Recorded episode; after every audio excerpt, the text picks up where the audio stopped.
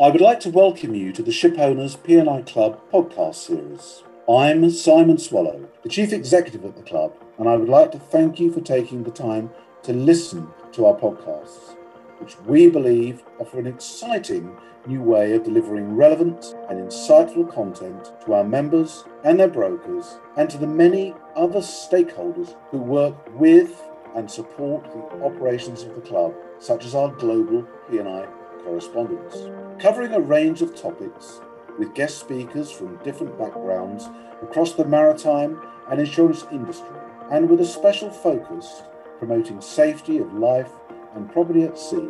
We hope that you will find the discussions with our club representatives interesting and useful to you in your own operation. Thank you. Hi, I'm Nicola Kingman, manager of the Yacht Syndicate at Shipowners. Welcome to episode three of the Yacht Electrical Fires podcast. In this episode, our loss prevention executive, Charlie Cooper, will be discussing some of the technical issues surrounding the topic from the perspective of a major yachting flag state with his guest, Edouard Henney, a surveyor with the Cayman Islands Shipping Registry. Hi, I'm Charlie Cooper. Welcome to episode three of the Yacht Fire podcast. Today I have with me Edouard Henney, Flag State Surveyor for the Cayman Islands. Hi, Edouard. Can you tell us a little bit about yourself and your background in the marine industry? No, I'm a seafarer myself. Uh, during my seagoing career, I worked on shipyards and on board of ships, varying from cargo ships to uh, to cruise liners. Last I did was a, a square rig. It was actually a passenger ship, bit of an odd one, but good experience. And in that capacity, I got introduced to a lot of legislation because there was some dispute between the flag state and the U.S. Coast Guard. Hence, there was a lot of uh, rules to dig through. That led to me arriving in Lloyd's. A lot of contact with them. I joined Lloyd's after this Stad Amsterdam dispute and worked seven years for Lloyd's. And there I got coincidentally basically in the yachting industry because in the Amsterdam region of Lloyd's, there's a lot of yacht new construction going on. And when I started there, it was about 10% of my work was yachts. And actually after the seven years, I kind of had 90% for my yacht was of uh, work was yacht new construction. And in that phase, we were looking to go abroad. This was all in Holland. And one thing led to another that Cayman registry needed a local surveyor in the, in the south of France to cut a long story short, I worked with them together already in a Lloyd's capacity, and I basically moved to that team. And being on the flag state side of it, that's now more than 10 years already. And in those 10 years, I have literally, well, I think 110 yachts per year. So I see quite a lot of yachts in my current capacity. In Lloyd's, it was of course new build project, so it was already a lot, but it was a longer project. But now I do the periodicals and the audits, which is uh, this week already three and counting. So that's that's that's my experience on the yachts now. And also we do a lot of audits on the yacht management companies, which are now being held remote due to the COVID situation. But I often attend these as well as an auditor. That's a bit of my background. Yeah, you so you got got a lot of experience, kind of ranging from both the new build to kind of yeah. surveying kind of current tonnage and working with kind of the yacht management companies. So definitely a valuable guest to this podcast. So welcome. I hope so. Thank you very much. kind of you obviously know that this podcast is talking about yacht electrical fires. Could you share some details of uh, maybe a recent relevant incident that you've experienced on this topic? The ones which spring to mind, without naming any names, but the one which springs in mind is that we had a fire at a yacht, where actually the fire originated behind the lining. So you had the, the nice interior, but behind the lining to hide electrical components, there was a lot of, well, let me say, uh, outfitting companies are good, some are less good than others. And there was a was some outfitting that was, was not optimal and a fire originated there. And due to the hidden nature, it could spread out to the ship without immediately being noticed. These are examples of, uh, of typical electrical things because those electrical components are hidden. And another one that springs to mind is a yacht which had actually an incident with a uh, underwater scooter with a big lithium-ion battery, and that led to a fire on board. And this actually led to that we as Cayman now, as an additional survey requirement, regardless if the yacht is private or commercially registered, we have a so-called concentrated inspection campaign, which is yeah, the term is stolen from Port State Control, but we have certain topics where we think it's good to point the attention to. And one of these topics is actually uh, actually the uh, lithium-ion battery toys on board, varying from the, the, scooters, electrical bikes is a bit of an ongoing topic with and they, these these bicycles have larger batteries than a few years ago, so they increase in power. And we have seen some electric motorbikes as well. But we want to draw the attention of the, the operator, the owner, and the crew. How you store these items, what can you do to prevent a fire from happening, but also what can you do when there is actually a fire originating in these lithium-ion batteries. So we have insisted on the management companies and the doing a risk assessment towards their water toys which are powered by the uh, lithium-ion batteries.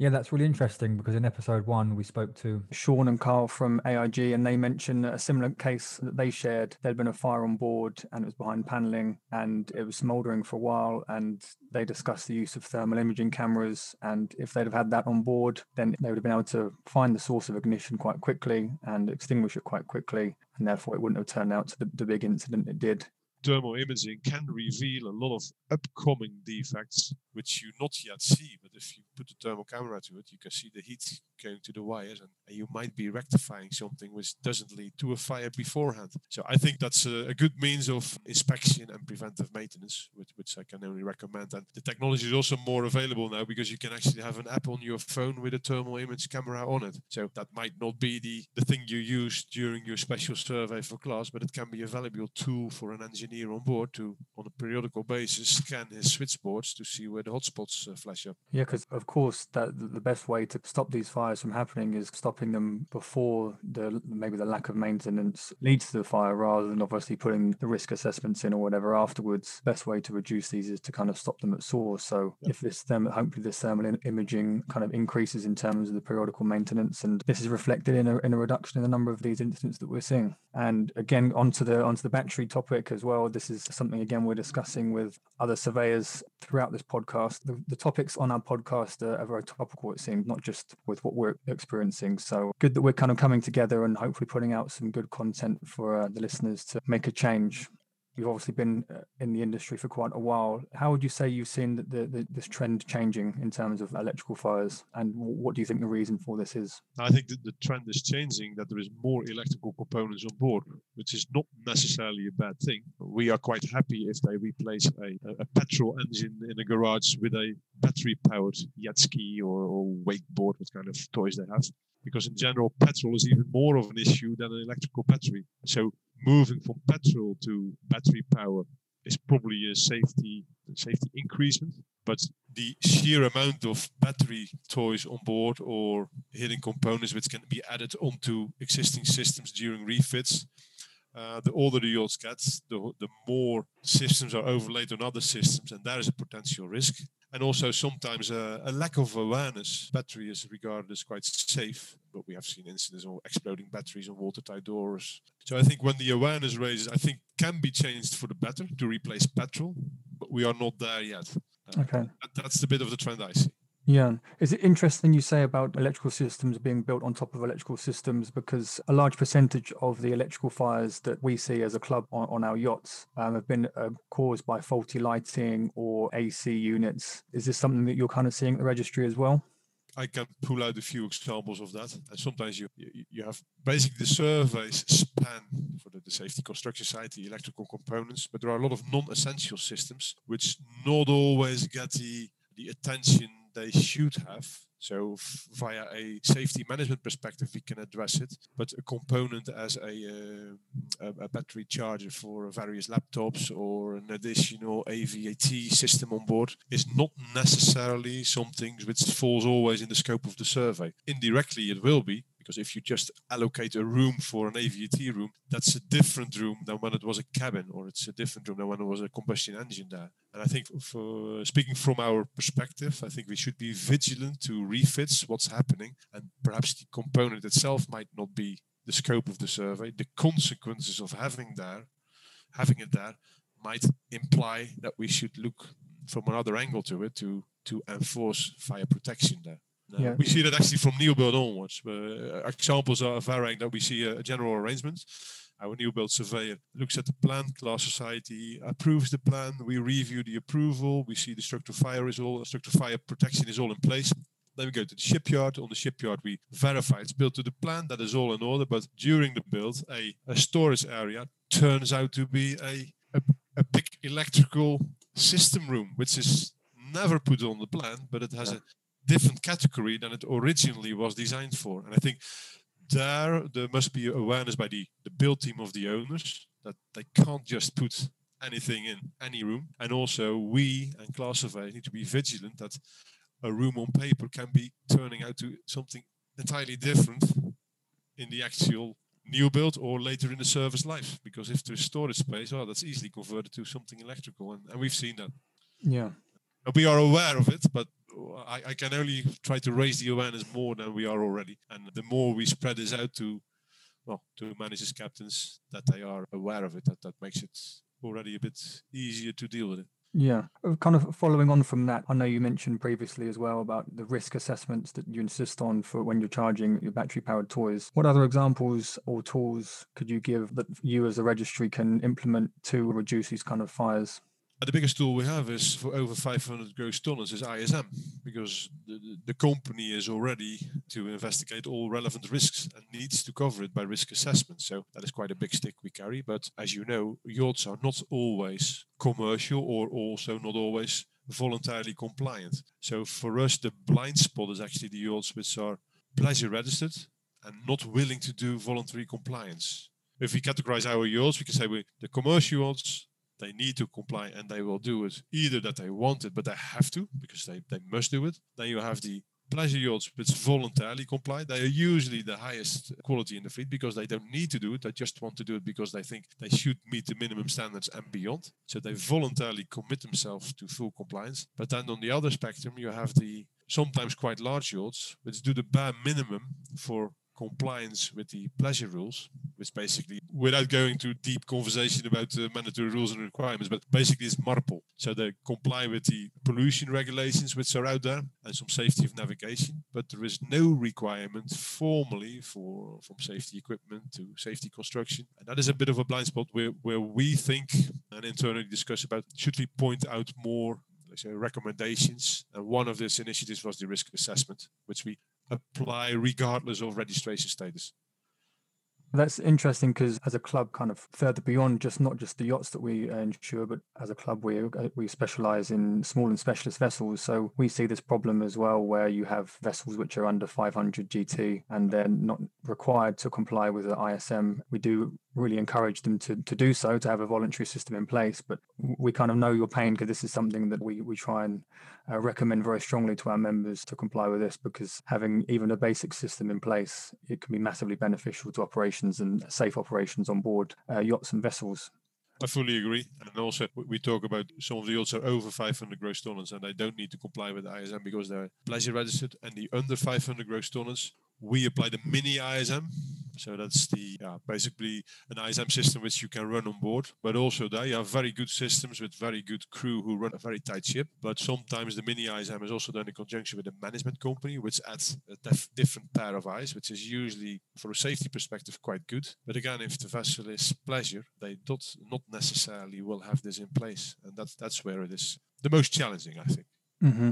Uh, kind of going back to the you mentioned about the storage of toys and maybe utilizing the, the, certain spaces on board which aren't necessarily designed for storage of these toys, especially whilst being charged. Do you have any, as a registry, do you have any requirements for the storage of and charging of these toys other than the requirement for the risk assessment we've touched upon earlier? Now, coming from the large commercial code, the structure fire protection requirements, but we don't have a, a, take on how to charge it. We, we actually would go via the manufacturer's requirements. So you could ask the question, well, you, you're charging this in this area. Are you doing this as the manufacturer of the toy recommends you to do it? Or what we sometimes see, you put a big charger in an area which is designated for uh, petrol storage and then you by putting the big charge there you breach basically the petrol requirements of that area so by introducing an electrical component you could actually have an issue with another area and that's that's of course where it mixes in with the with the existing legislation Mm-hmm. Uh, I know class societies have now developed lithium ion, ion battery rules. There's a, there's a paper from Lloyd's which addresses this. I believe DNVGL has the similar things, and I would I would be surprised if all the other class societies don't have similar papers out there. So it's taken far more serious than it was, for instance, 10 years ago because there's just more out there. But if we refer to specific requirements we have, we have the structure fire protection requirements from the large commercial yacht code, now the red ensign code, and of course the, the class rules by the class societies. They sometimes have, have some additional things or more technically driven specifications and rules for that. But that, that's that's our take. Okay, and kind of going back to um, the kind of the incidents that you shared at the start of the, this conversation, do you have a means of kind of sharing this information with yachts that are registered within the Cayman Islands? Because it's very, very useful, I think, to share kind of uh, incident experiences and lessons learned. And the better we can get these lessons learned out there, the the kind of the better chance we have of reducing the risk of these incidents happening again. No, we have our incident investigation team will send out notifications and there are some 1A4 type papers on incidents which happened. So it's not a scientific thesis that we send out in the industry. It's just, just an A4 which clearly defines what you can increase on safety items. And that, I think that's very powerful because crew on board of a yacht or any vessel is, are normally not inclined to read a book for full safety assessments, but if it's in, in, in, in a good readable format, it can address it. And I see these safety flyers we put out quite often on the notice boards in the crew spaces, so that's good. And the better uh, the better yachts will address it during safety meetings. I think that's a very powerful tool we'll have. And investigation, well, the, the, the, that's pending the situation. It's, it's not that we put the investigation in entirety right away on the table. That has to do with local uh, legislation. Uh, can you share the information? But lessons learned are always fed into our own survey regime, hence the concentrated inspection campaign. And if we can put out a safety flyer, our incident investigation team does that, and uh, that's appreciated in the industry. I know. That's. Uh, yeah, uh, again, cl- club wide, um, we certainly get a lot of interaction on our on our case studies. So uh, we yeah. know that this kind of technique works in in sharing out best practices and, and lessons learned because it's quite often better to learn from someone else's mistake or misfortune than it is yourself. Absolutely. So, absolutely. Does the, the registry have anything in the pipeline in terms of new legislation or guidance which may be coming out with respect to your electrical fires? I'm not really in the rule development part of it, but the Red Ensign code is continuously being developed, and uh, it has just underwent a step from LY3 to the Red Ensign code, and there is more attention to this plus the fact that uh, what, we, what we already said, class societies are developing rules for lithium-ion batteries as well. So the long answer is I can't put the time frame on. The short answer, yes, it has our and class attention to address. Brilliant. And uh, kind of, what are your going forward? Uh, what are your predictions on this trend, and uh, how do you think it may develop going forward? I, I know you, you, touched upon it there, where you said that this is having the attention of both the Red Irons Ensign Group and class. But what about personally? How do you think this is going to develop and with the new red ensign code and the, the section in the common annexes, it's when you build the yacht, you have to address it. So that that's that's not the future. That's already now. When you when you lay the keel now, you have to address it for the for the future new builds or for the current new builds under the red ensign code. So that's that's a step up from two years ago. And for the future, yeah, like we see now hybrid yachts, hybrid yachts where you have lithium-ion battery as a propulsion system. Well, then you then you step into an entire different. But I think there, there is a movement for battery banks to lower your um, your energy peaks on board. For sailing yachts, you can silently sail the yacht without having generators running, and you can store the, the energy, the electrical energy in the in the batteries. That's a trend which will continue. The, the trend is towards more green yachts, and that will also incorporate the use of batteries that you so that is the trend I foresee. And I said before, the toys, yeah, more and more toys will become electrical, and that's cars become electrical, motorbikes become electrical, water scooters become electrical, or the jet skis become electrical. I think you will see more and more electrical components. The good thing about this as well, there is more knowledge about that.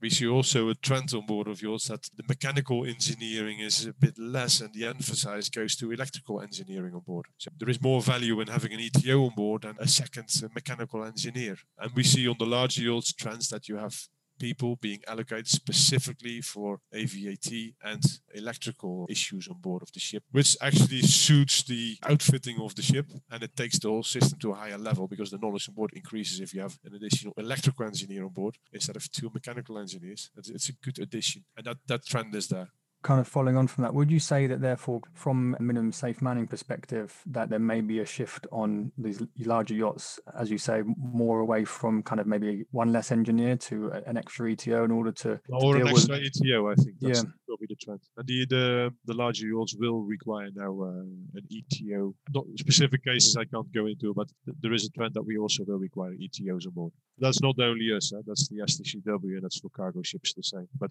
the trend is the same on a merchant ship where you Also, we'll see a, a bigger emphasis on the electrical and IT issues. Now, we mentioned we can mention cybersecurity, which is an hot topic for next year. That also has to that demands a bit more IT knowledge on board of the ships for the navigation side. That also moved from paper charts to ECDIS, which is also a more computer-based system. Some of the yachts have safety systems, which are all electrical, uh, or electronically driven from from the bridge or another control station. So the, the move towards this, towards IT, towards electrical, towards electrical propulsion, that I can only see that grow. The hope, therefore, is that kind of with this, as the technology grows, the hope that it's better technology and safer technology with less likely to combust or be incorrectly installed and kind of with the provision of additional ETOs and proper planned maintenance systems, then hopefully the number of electrical components on board as that goes up, the number of claims and incidents we experience hopefully goes down. So hopefully that's what we see in the future. Do you have anything else, Edward, that you want to uh, raise on the topic? No, I, we, we spoke earlier about the thermal imaging. I've, I've seen some surveys where this was used, mostly aimed at switchboards and electrical uh, components, not necessarily to find the fire. However, we have larger high-end yachts which have thermal imaging in their fire uh, fighting gear. That's not a requirement, but they have it, which, which is actually quite nice to see during the drills what kind of high-end technology they can use. But coming back to the thermal imaging, I think it's very valuable to do this on a regular basis from out your plant maintenance system, uh, specifically every five years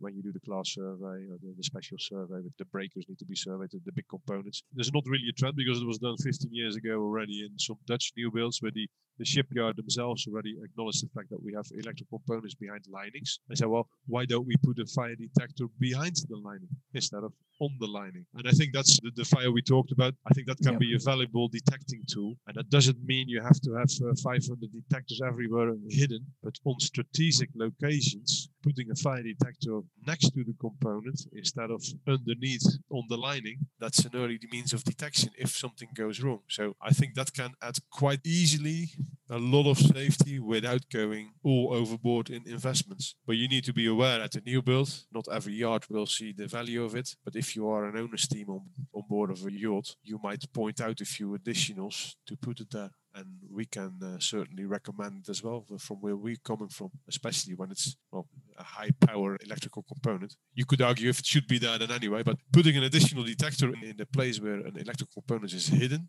is a early signaling device for uh, catching a fire. And i think that can avoid a lot of searching before you have a fire spread behind behind yeah exactly. And as we touched upon earlier when they're behind these panels they do tend to spread without detection. And the nature of the composition of yachts is that they're made from normally quite flammable materials. So the quicker that these can be detected and uh, extinguished the lesser the impact of these electrical problems. Yeah, yeah so the early detection is probably where we can increase yeah quite a lot of safety. Yeah you mentioned retrofitting of lighting on yachts. Yeah, that, that is also you you need to if you retrofit lighting. We have seen good trends where you replace the existing lighting for LEDs, which is less power consumption, less heat radiation.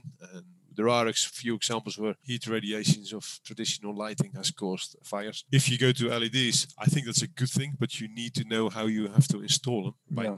not introducing an additional fire uh, assets by installing them incorrectly. I think there is a movement towards LED lighting, and when they originally installed, it's probably not a big of an issue, but retrofitting is not plug and play. Not not that easy. It's easy said and done. There might be a bit more consequences to it than just taking the bulb out and putting another bulb in. You need to know what you're doing. That's that springs in mind from our previous conversation. Yeah, again, as I touched upon earlier, this the faulty lighting is something that we've seen kind of quite prevalent with the, the claims we've experienced at the club. So it's good to know that uh, this needs to be done properly, and it's as you say, it's not just a case of plug and play, and that if whilst the move to LED lighting is beneficial, that it needs to be done properly rather than just as you say, plug and play. So. Yes. Yeah, that's that's probably the last topic I think is good to mention. Yeah, plan, and we always stress via ISM or in general the importance of a plant maintenance system. Mm-hmm. The plant maintenance system is not necessarily something which is only for the engineer. It's quite often regarded as that. Oh, that's for the engine room. No, a plant maintenance system you can incorporate your safety equipment, your electrical components, your probably non-essential components from where we're coming from, but the essential components for the client, the owner, the charter guest, AVAT. You can also put that in your plant maintenance system. And if you have that all there with some safety checks there as well, I think that's can only stress the importance of it. And if it's more reliable, by doing the proper inspections and maintenance, which you have to do, that's also better for your guests on board in the end. So it can actually be beneficial for all parties. Of course, yeah, it, it prevents uh, any major incidents happening and also keeps equipment and everything in, in good condition. Yes. And as you say, if, if you're chartering the yacht, then that's only beneficial twofold. So, yeah, thank you very much. It was very, very informative, very, very useful. So, thank you very much for your time. Uh, we as uh, Cayman are happy to share this, and it's it's in our and in the client's benefit to to move towards uh, a more safer shipping environment. It's in your benefit as well. Of course. It's uh, not something which which we hide for ourselves. If with our advice, different flagship ship becomes more safe, or the other way around, that's only good for the industry in entirety. And if we can in any shape, way, shape, or form contribute, that's that's always a good thing. So yeah, it's, thank you for the opportunity. We, yeah. we're happy to assist here. No problem. I think the thing with the yachting industry is sometimes it can be a bit insular and they don't like to share so much information. So getting together like this with yourself and the other people we're talking to on this podcast hopefully sh- shows that we can be collaborative as an industry and learn together and kind of share useful information and make the industry a little bit safer. Yeah, well, I uh, sign up for that one. Thank you. okay, thanks again, Edward. Join us next time for the final episode in this podcast series, where I'm joined by two of my colleagues at Ship Owners Club, Nicola and Chev, where we discuss yacht fires from the club's perspective.